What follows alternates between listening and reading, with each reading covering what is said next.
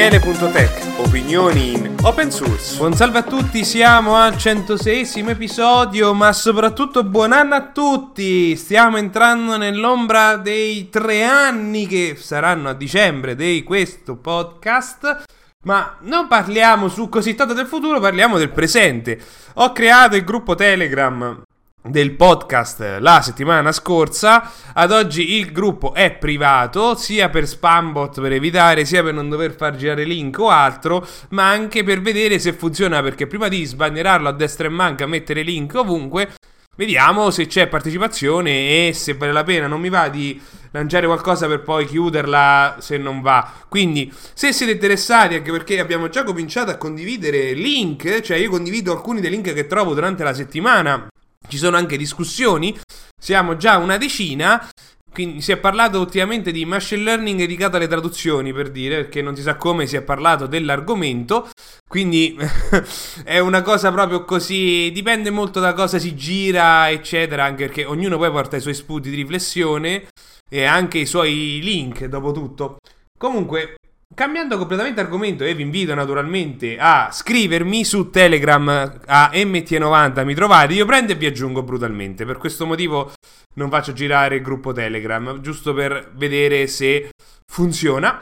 Quindi scrivetemi su Telegram MT90 e vi butto lì in mezzo a tutti gli altri. Dovrete anche gli, alcuni degli ospiti delle puntate che abbiamo fatto extra Detto questo, cominciamo subito con i tweet della settimana. Abbiamo un altro leak di Duke Nukem, sì, perché nel periodo di Duke Nukem Forever dello sviluppo che richiese 15 anni, ci sono stati vari sviluppi di videogiochi. Abbiamo parlato di Duke Nukem Forever Reloaded, Reloaded Edition, che è una versione modificata del codice sorgente che è stato rilasciato su internet, che corregge bug, bla bla bla, che fu una delle prime versioni di Forever in 3D.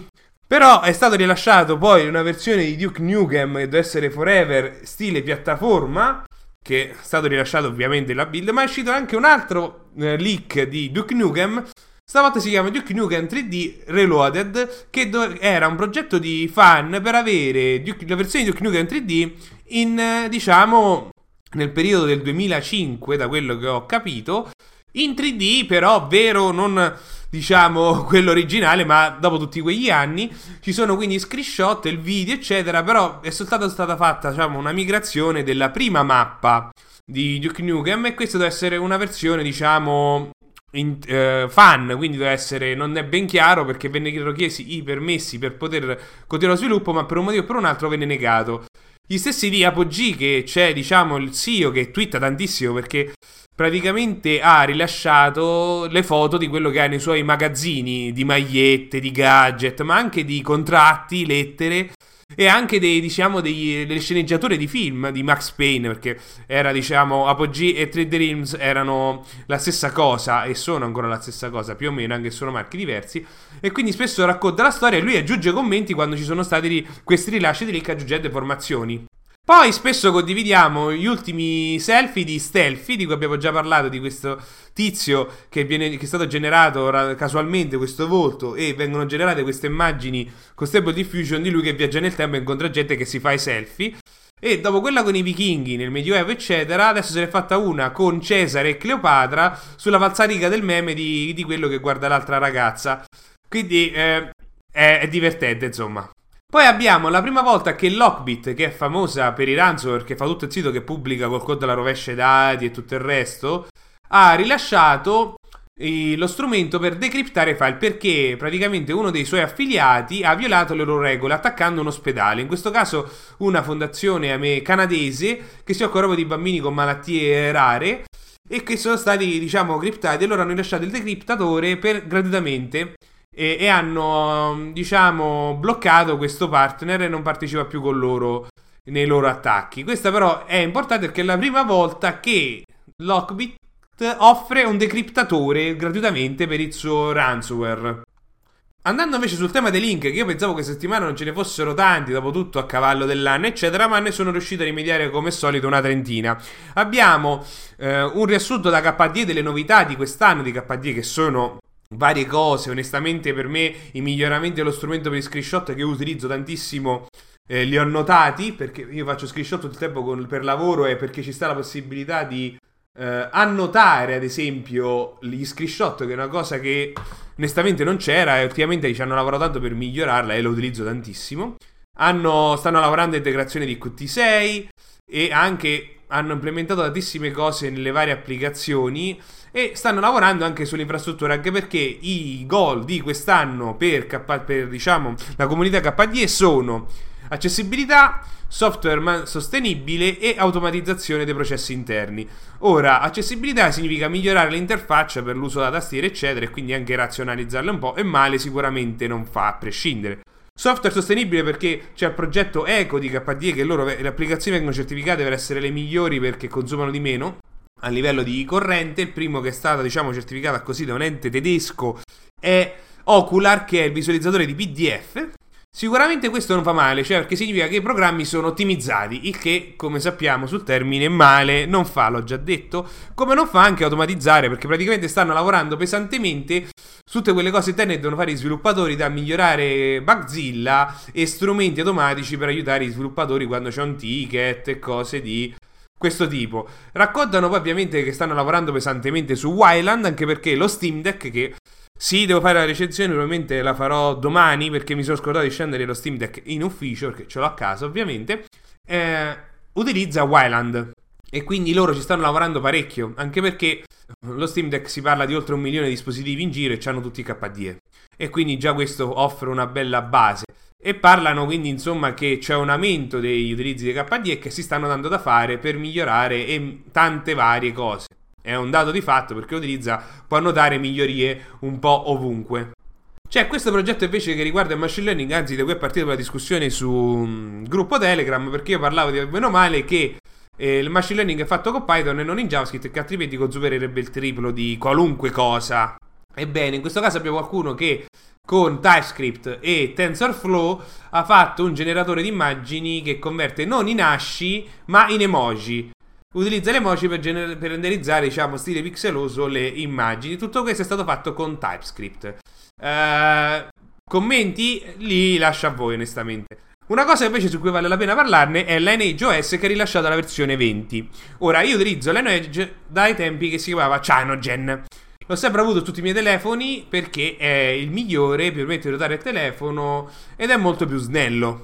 Ora, io ero fermo alla versione 18 significa che ero fermo Android 11, ho fatto il primo proprio l'aggiornamento a Lineage 19 e 20, quindi ho passato 12 e 13, adesso sono con Android 13. Vedo che il telefono è molto più rapido ad accendersi. Per il resto c'è la nuova grafica che onestamente non mi piace, è tutta più grande per certe versi, non mi ci trovo molto, però probabilmente è una questione di abitudine, dopo avevo l'interfaccia grafica da più di due anni, quella lì, quindi abituarsi alla nuova può fare strano e non noto grandi problematiche, se non che hanno lavorato tantissimo in queste due release per migliorare l'applicazione della fotocamera e vedo già effettivamente le differenze, non tanto dell'interfaccia, ma proprio nella resa delle foto con questa nuova applicazione.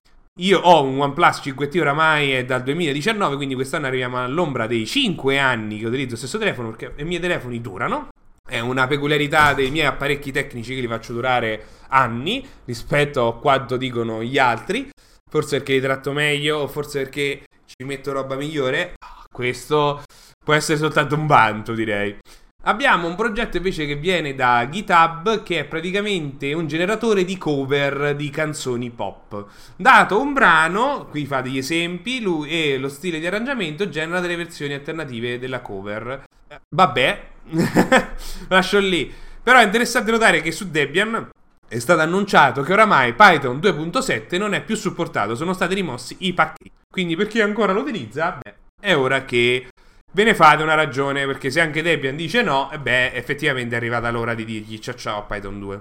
Abbiamo poi un articolo che spiega come è stato possibile fare un reverse engineering della virtual machine offuscata TikTok dalla versione web. Praticamente hanno analizzato le richieste che fa l'applicativo e anche dei framework JavaScript, immagino della versione web, per capire come vengono offuscati e quanti dati vengono effettivamente trasmessi e come.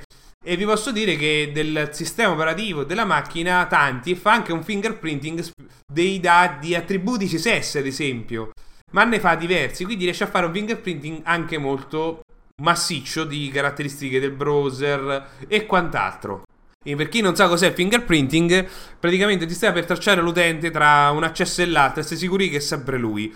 Che oramai è il trend di molti servizi, per cui Firefox è tra i più famosi, per cui crea problemi ai servizi fingerprint che blocca queste situazioni pesantemente. Quindi diciamo che chi sviluppa applicativi è sempre ricerca di trovare dei modi per aggirarli. Abbiamo un articolo invece che riguarda l'Italia, che vede la pagella politica che io seguo proprio sul canale Telegram perché io preferisco leggere le notizie con i fatti che fanno un'analisi ad esempio di quello che dicono i politici su quello che dicono che è vero o quello che è falso in base ai dati più che altro dei proclami di qualunque politico. In questo caso fanno un'analisi della velocità della rete internet in Italia e dimostra che l'Italia è indietro perché si parla di una media di 112 megabit rispetto a quella media europea che è di 200. Quindi stiamo un pelino indietro.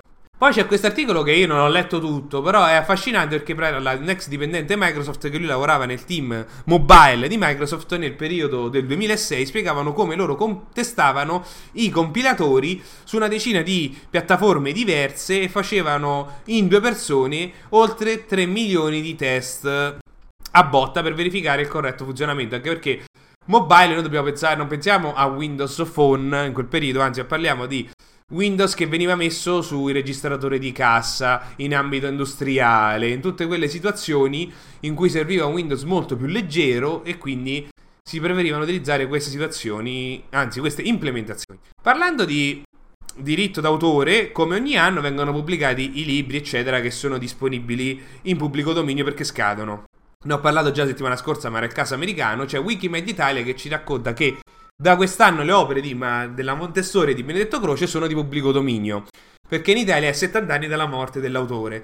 Però c'è anche il link della Wikipedia in inglese che fa vedere a livello mondiale quali sono nu- le nuove opere che vanno in diritto d'autore. Spiega che a eccezione della Belorussia dove è 50 anni dalla morte e la Spagna di 80 anni della morte, tutto il resto è 70 anni dalla morte in Europa. E infatti sono una tonnellata di roba, mentre in America è 95. Per questo loro adesso sono, hanno la libertà per Sherlock Holmes, per dire, mentre da noi era già prima. E il bello di quest'oggi Wikipedia è che si può ordinare per paese e si scopre che è praticamente tutta gente che è morta nel 52.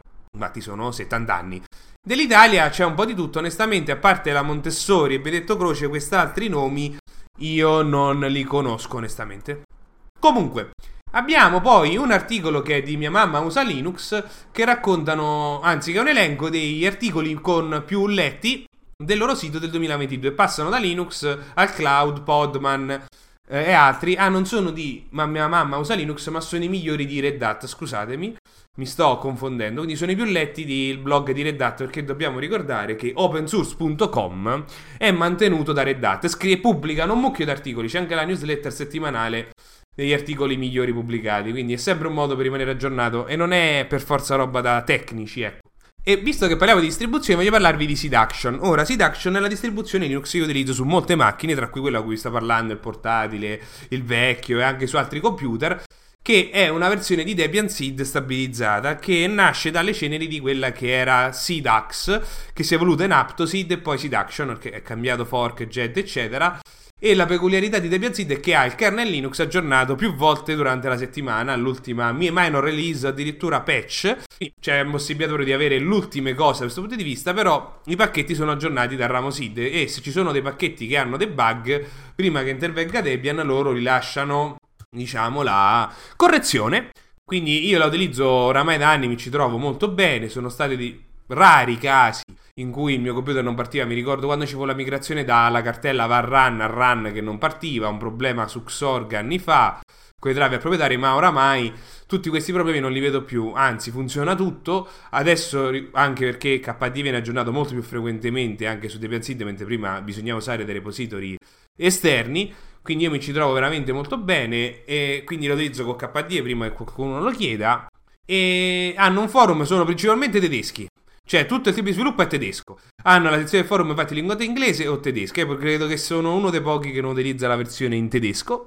Però uh, ci danno, mo- ci danno molto da fare anche perché vedo che sono proprio aggiornati sul pezzo, te che loro consigliano di non aggiornare tutti i giorni, cosa che invece io faccio, ma di verificare sul forum se sono stati segnalati, ad esempio in settimana ci sono dei pacchetti che danno problemi oppure le transizioni, ad esempio quando c'è una migrazione un pacchet- dei pacchetti dei T5 alla minor successiva, ad esempio, alla major successiva. perché ci sta la transizione e quindi non tutti i pacchetti sono stati eh, migrati e quindi probabilmente non puoi proseguire con l'aggiornamento. Anzi ti suggerisce togliere dei pacchetti perché dice questa versione che QT non è compatibile, devi togliere quest'altro. È stata rilasciata la versione, loro rilasciano oramai una versione l'anno, quindi la classica ISO che tu puoi flashare, installare e quant'altro, e la rilasciano con vari strumenti. Una volta c'era Ceni che era un, un implicativo per connettersi, adesso c'è Network Manager, si fa molto prima. La peculiarità è che quest'anno hanno implementato il CH Root Helper che è fighissimo, praticamente è uno strumento che in automatico ti permette di fare di crearti l'immagine CHRoot per accedere alla macchina invece di fare tutta una serie di comandi, è uno scriptino già pronto e quindi questo significa che probabilmente dovrò fle- eh, masterizzarmela su DVD sì perché io sono ancora uno che masterizza le distribuzioni anche perché le pennette USB poi le, le ricicli, le, quella una volta masterizzato, l'hai masterizzato, tutto c'è ancora lettori DVD e i DVD da consumare e questo è fighissimo. C'è anche questo nuovo front-end per APT che lo voglio provare perché è un, è un sostituto drop-in, significa proprio sostituisce APT che è, permette diciamo il download multiplo in parallelo e che già solo per questo è meglio, un miglior output ed è sembra più pratico, quindi lo proverò assolutamente. C'è anche uno strumento per fare snapshot che si può utilizzare su varie distribuzioni, di solito su GNOME c'è già l'applicativo nativo, in questo caso è un applicativo da linea di comando, si chiama Snapper e sta di facto. Per il resto è una distribuzione Debian, soltanto che utilizza SID, ovviamente con questo kernel e pacchetti. Rimanendo con i link abbiamo diversi articoli da Phronix che fatto, loro ogni anno prendono e fanno un'analisi dei repository sullo, su come è andato lo sviluppo durante l'anno. L'hanno fatto quindi per X11, per il server X11, per i driver Mesa e SystemD dimostrando come nel caso di Xorg, quindi del server X11, lo sviluppo è praticamente fermo, cioè loro oramai correggono bug di sicurezza e se implementano delle cose è sul lato Wayland per il supporto. Precisamente l'abbiamo visto pure in passato, si occupano di correggere bug di sicurezza. Anche perché è proprio stato deciso di non implementare una funzionalità anche perché ci stanno lavorando su Wayland, altrimenti non si finirà mai di finirlo Wayland e così via. Abbiamo poi Mesa, che sono i driver video Linux, e si sta lavorando moltissimo su questo, anche perché Steam Deck e tutte queste sezioni di videogiochi le utilizzano pesantemente, quindi ci stanno investendo veramente tanto. E c'è anche una crescita nello sviluppo eh, di D che va e viene, diciamo, oscillante il numero di commit. Possiamo dire che è molto stabile e, e si continua a lavorare, ecco. In ogni caso, Lennart, che è il fondatore di SystemD, anche se passato da Microsoft, continua a essere il contribu- maggior contributor. Anche se ha cambiato casa, continua a lavorarci. Abbiamo poi un articolo sempre da Phronix che spiega che stanno lavorando a delle patch per migliorare il consumo, di, anzi per diminuire il consumo di memoria durante la compilazione del kernel Linux. Quindi sono sempre ottimaz- ottimizzazioni e come abbiamo già detto le ottimizzazioni non vanno mai male, possiamo dirlo. Poi abbiamo delle discussioni da Reddit, questa mi è piaciuta, praticamente c'era questo boss che voleva tagliare a tutti i dipendenti sotto le vacanze l'accesso alle mail per sicurezza durante il fine settimana. E questo amministratore dell'IT ha detto, non, gli, non gli ha detto no, perché lui ha detto a tutto, differentemente da tutto, e lui ha preso e l'ha fatto. Poi è arrivato il boss che sotto le vacanze non riusciva a accedere alle mail e si è lamentato con questo. Gli ha detto: Guarda, io volevo accedere, ma tu mi hai detto che non devo accedere a nessuno. E gli ha letto pure le mail in cui diceva perché lei si era preparata, ovviamente, anche perché il team tecnico non riceveva nessuna comunicazione dal sistema se ci fossero stati crash o altro. In questo modo è riuscita a dimostrare al boss che non doveva più comportarsi in questo modo, che lei ne sapeva di più. È riuscita anche a avere anche il permesso di non portarsi più, di vestirsi più in modo legato, anche perché per chi deve fare il sistemista che deve attaccare cavi a destra e bugga, si butta al pavimento, deve strisciare sotto scrivanie, la, diciamo, il vestito elegante, giacca e cravatta non è molto pratico. Vi lascio il link per chi vuole leggere un po' meglio la storia. Poi c'è questa discussione che a me, io ci ho provato a fargli capire che Bitcoin sono uno schema Ponzi, ne abbiamo già detto spesso, eccetera, e mi hanno risposto punto e punto, che mi è passata la voglia, perché non riescono a uscire dal concetto che è una bolla. I Bitcoin sono una bolla e si stanno dimostrando sempre di più qualcosa che non durerà nel tempo. Parlo di Bitcoin, non parlo di altre criptovalute, anche perché è un dato di fatto matematico che i Bitcoin a un certo punto finiranno, perché proprio l'algoritmo ha un limite. E parlano perché in Italia non si può ancora pagare Bitcoin. Ovviamente il compito principale abbiamo già problemi col posto, figurati con il Bitcoin. Poi c'è questa discussione che viene dal sub self-hosted di Reddit, in cui c'è stato la... tutti quanti commentavano spiegando quali sono i, più, i servizi più utilizzati che si sono ostati in casa. In ogni caso è Grafana, e Bitwarden che io li utilizzo pesantemente e li consiglio per chi gli servono. Sono strumenti di cui ho già parlato in passato, Grafana per fare grafici, ha supporto per N1000 servizi e software per fare grafici, veniva utilizzato anche sotto Covid per dire fare grafici, gli dai un database in automatico punta e clicca, te fai grafici. E Bitwarden è un gestore di password che puoi starti, utilizzo la versione Rust tra estensioni per il browser e l'applicazione telefono sincronizzata, funziona perfettamente. Poi c'è quest'altro che avviene sempre da Reddit che racconta di come aziende come Filmora e Adobe stanno facendo ads sul termine KDLI perché dovete sapere quando voi cercate un termine e vi mostra pubblicità è chi ha pagato per quelle pubblicità ha deciso che su quel termine deve saltare fuori la sua pubblicità. In questo caso Filmora Adobe stanno brandizzando e facendo campagne di marketing sul termine KDL Live proponendosi come alternative professionali. Questo significa che effettivamente incominciano a subire degli effetti proprio perché ci sono questi software che gli mangiano il mercato. Ora, se Adobe decide di investire in pubblicità per apparire come alternativa a KDL Live, non è più come una volta. Diciamo, Adobe comincia probabilmente per certi strumenti a soffrire un po' mm, di tremolia alle ginocchia perché ha delle fette di mercato che cominciano a mangiargli in testa. C'è un altro articolo invece di reverse engineering di come fa un'analisi, anzi, su come quest'anno ci sono stati molti hackeraggi di automobili, spiega come si possono fare con i brute force e su certi modelli e tutto il resto. Lo spiega passo passo anche le vulnerabilità, con quali tecnologie servono, quali sono le frequenze, proprio una guida passo passo. C'è un articolo che invece parla di come è uscita già la prima alternativa open source per ChatGPT, onestamente ce ne sono già state tante. Il problema è l'addestramento di queste macchine perché hanno bisogno di migliaia, anzi milioni di testi su cui va addestrato e che richiedono di conseguenza anche macchine dopate per reggere tutto questo e che consumano corrente e che hanno dei costi. Quindi un modello open source è difficilmente comparabile con la qualità di quello di ChatGPT perché tutto lo fa il dataset con cui viene allenato. Poi c'è questo articolo che invece a me è piaciuto tanto, che spiega come Rust, anzi l'utilizzo di Rust diventando inevitabile nel mondo open source, principalmente perché è un sostituto sicuro a C per scrivere del linguaggio sicuro, anche perché dicono ad oggi è difficile chiedere allo sviluppatore di fare del codice C, C++ sicuro, ovvero che non crash o che offra opportunità di buffer overflow o altro, perché il linguaggio stesso che è difficile da questo punto di vista. Invece Rust proprio ti pone il problema, non te lo pone, cioè ci pensa lui proprio a non fartene avvenire queste situazioni perché se qualcuno vuole fare queste cose il programma crasha brutalmente. Quindi tu puoi gestire tutte queste eccezioni in modo molto più semplice. Quindi molti progetti open source piano piano stanno implementando o sostituendo parti delle loro strumentazioni, mettiamola così, di librerie e quant'altro, con versioni Rust proprio per questo quindi fa una riflessione di come alcuni pacchetti open source stanno implementando Rust nella catena di compilazione e quindi le distribuzioni e tutti gli altri che rilasciano il binario si devono aggiornare. Quest'altro invece ha fatto il giro del mondo, spiega di come Mozilla per Firefox 110 abbia dovuto correggere di nuovo l'user agent perché altrimenti viene identificato come Internet Explorer 11. Questo perché l'user agent Explorer 11 ha un problema e la verifica veniva fatta cercando 11. Quindi mettendo 110 lui trova 11 e te identifica in IE 11. E questo succede per alcuni siti. E quindi siccome questi siti si stanno aggiornando per migliorare questa verifica che basterebbe veramente poco in JavaScript, ha implementato questa correzione l'user agent e quando uscirà Firefox 120 rimetteranno un user agent pulito. C'è poi un'analisi, anzi una serie di articoli su come si può fare il reverse engineering di compilati proprio fatti da Rust. Sono 4, 5 articoli che spiegano passo passo. Parte dal concetto di studiare un binario vuoto che non fa niente, l'hello world classico a livello di assembly e piano piano procede avanti per capire un po' le peculiarità di quello che viene generato.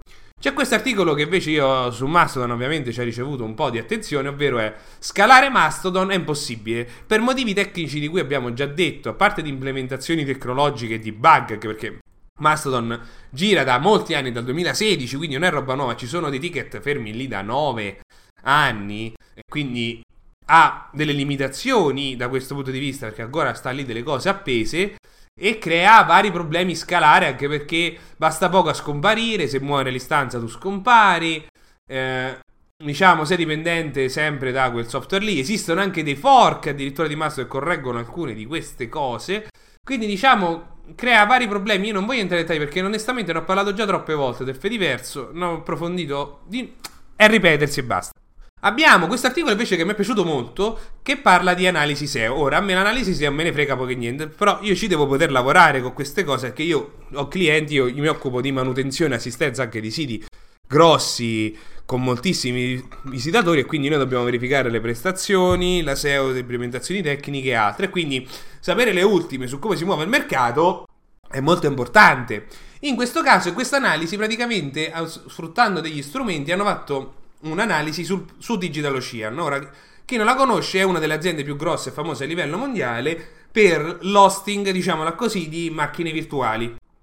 E loro hanno dimostrato in questo articolo e spiegato anche come Digital Ocean ha aumentato il traffico acquisendo alcuni siti molto grandi nel mondo sviluppatore e importando, diciamo, i link, eccetera, sul suo sito, apprendendo gli, diciamo, i redattori che scrivevano articoli tecnici di questi siti sul proprio, anche perché spesso può capitare quando tu cerchi come installare PHP 8 eh, su Ubuntu, vattene la pesca, trovi la guida di Digital Ocean, anche perché loro fanno VPS e quindi è normale che abbiano guide di questo tipo, però tu non la poi la usi su Digital Ocean, trovi questo materiale ed è tantissimo, è anche fatto bene tra l'altro, perché a me è capitato molto spesso, quindi passo passo ho analizzato l'acquisizione di CSS Tricks, Alligator, Journal Dev e Scotch dentro Digital Ocean e di come loro hanno spostato il traffico da questi servizi a Digital Ocean e come stanno migrando pure il contenuto o meno e come hanno migliorato questi link correggendo i redirect e moltissime altre cose.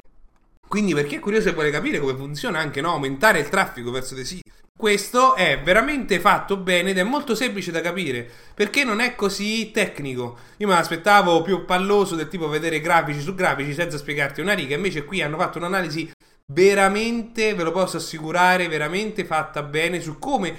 Cioè, è un consiglio, una guida su come vanno fatte le migrazioni. Anche acquisizioni che volete, oppure migliorare proprio anche il traffico proprio verso.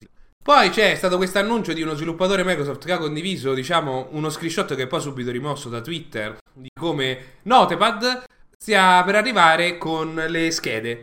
È una rivoluzione perché Notepad non ce l'ha mai avuto, quindi è buona presa in giro perché Notepad invece sì e quindi Notepad è molto meglio ovviamente. Però Ve lo butto lì. Stiamo arrivando alla fine finalmente della puntata. Vi ricordo il link con le mie estensioni, cioè le estensioni che utilizzo io di Firefox e Thunderbird. Ho fatto il recappone che non facevo da anni.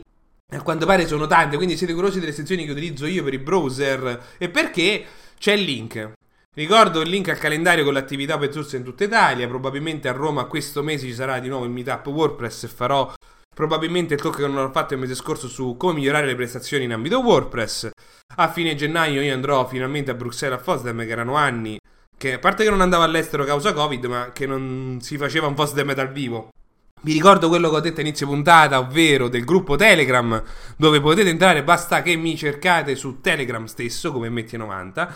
Mi è stato poi segnalato il fatto che in tanti ascoltano il mio podcast ma non cercano i link dopo, anche perché nel mentre stanno facendo altro. Ora, io quello che vi consiglio in questo caso è prendete il link che tanto è in coda a tutti gli episodi, ovvero daniele.tech slash podcast raccolta dei link, ve lo salvate nei preferiti del browser, tanto io ogni puntata li carico lì oramai, dalla puntata, ve lo dico pure, dalla puntata 65, quindi oramai sono quasi 50 episodi, Ve la tenete lì tra preferiti e quando poi ritornate di fronte a un computer o telefono, eccetera, vi aprite il link che vi interessa, anche perché l'elenco include il titolo della pagina, a parte per i tweet che non si può, però per il resto sì, quindi se voi ci avete, per esempio, cercare l'articolo su come Microsoft verifica, testava i compilatori nel 2006, bam, c'è proprio How Microsoft Tested Compilers circa l'anno, eccetera così, e l'anno perché non già potete pronunciarlo in inglese.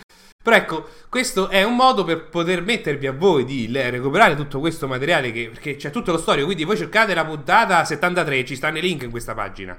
Se cercate il tema, che ne so, Mozilla, su questa pagina fate CTRL F sul browser e cercate Mozilla, troverete tutti i link che menzionano Mozilla. Quindi voi potete recuperare tutto il materiale che volete in un attimo. Quindi non perdetevi l'occasione di recuperare il materiale che io ogni settimana mi do da fare per recuperare. Posso assicurare che ogni momento della giornata per me è un continuo salvare link. Se sono di fronte al computer o me li salvo su Telegram. Quindi vi invito a farvi vivi. Detto questo, ci vediamo la settimana prossima. Nel mentre spero di fare la recensione del Steam Deck, anche perché l'ho testato pesantemente. Oramai con 12 ore di gioco su Gotham Knights e Deathloop. Ho fatto anche la guida per Open Razer, farci girare i dispositivi perché ho giocato anche con mouse e tastiera. Ho provato anche dei vecchi videogiochi tipo Wolfenstein 3D e altri.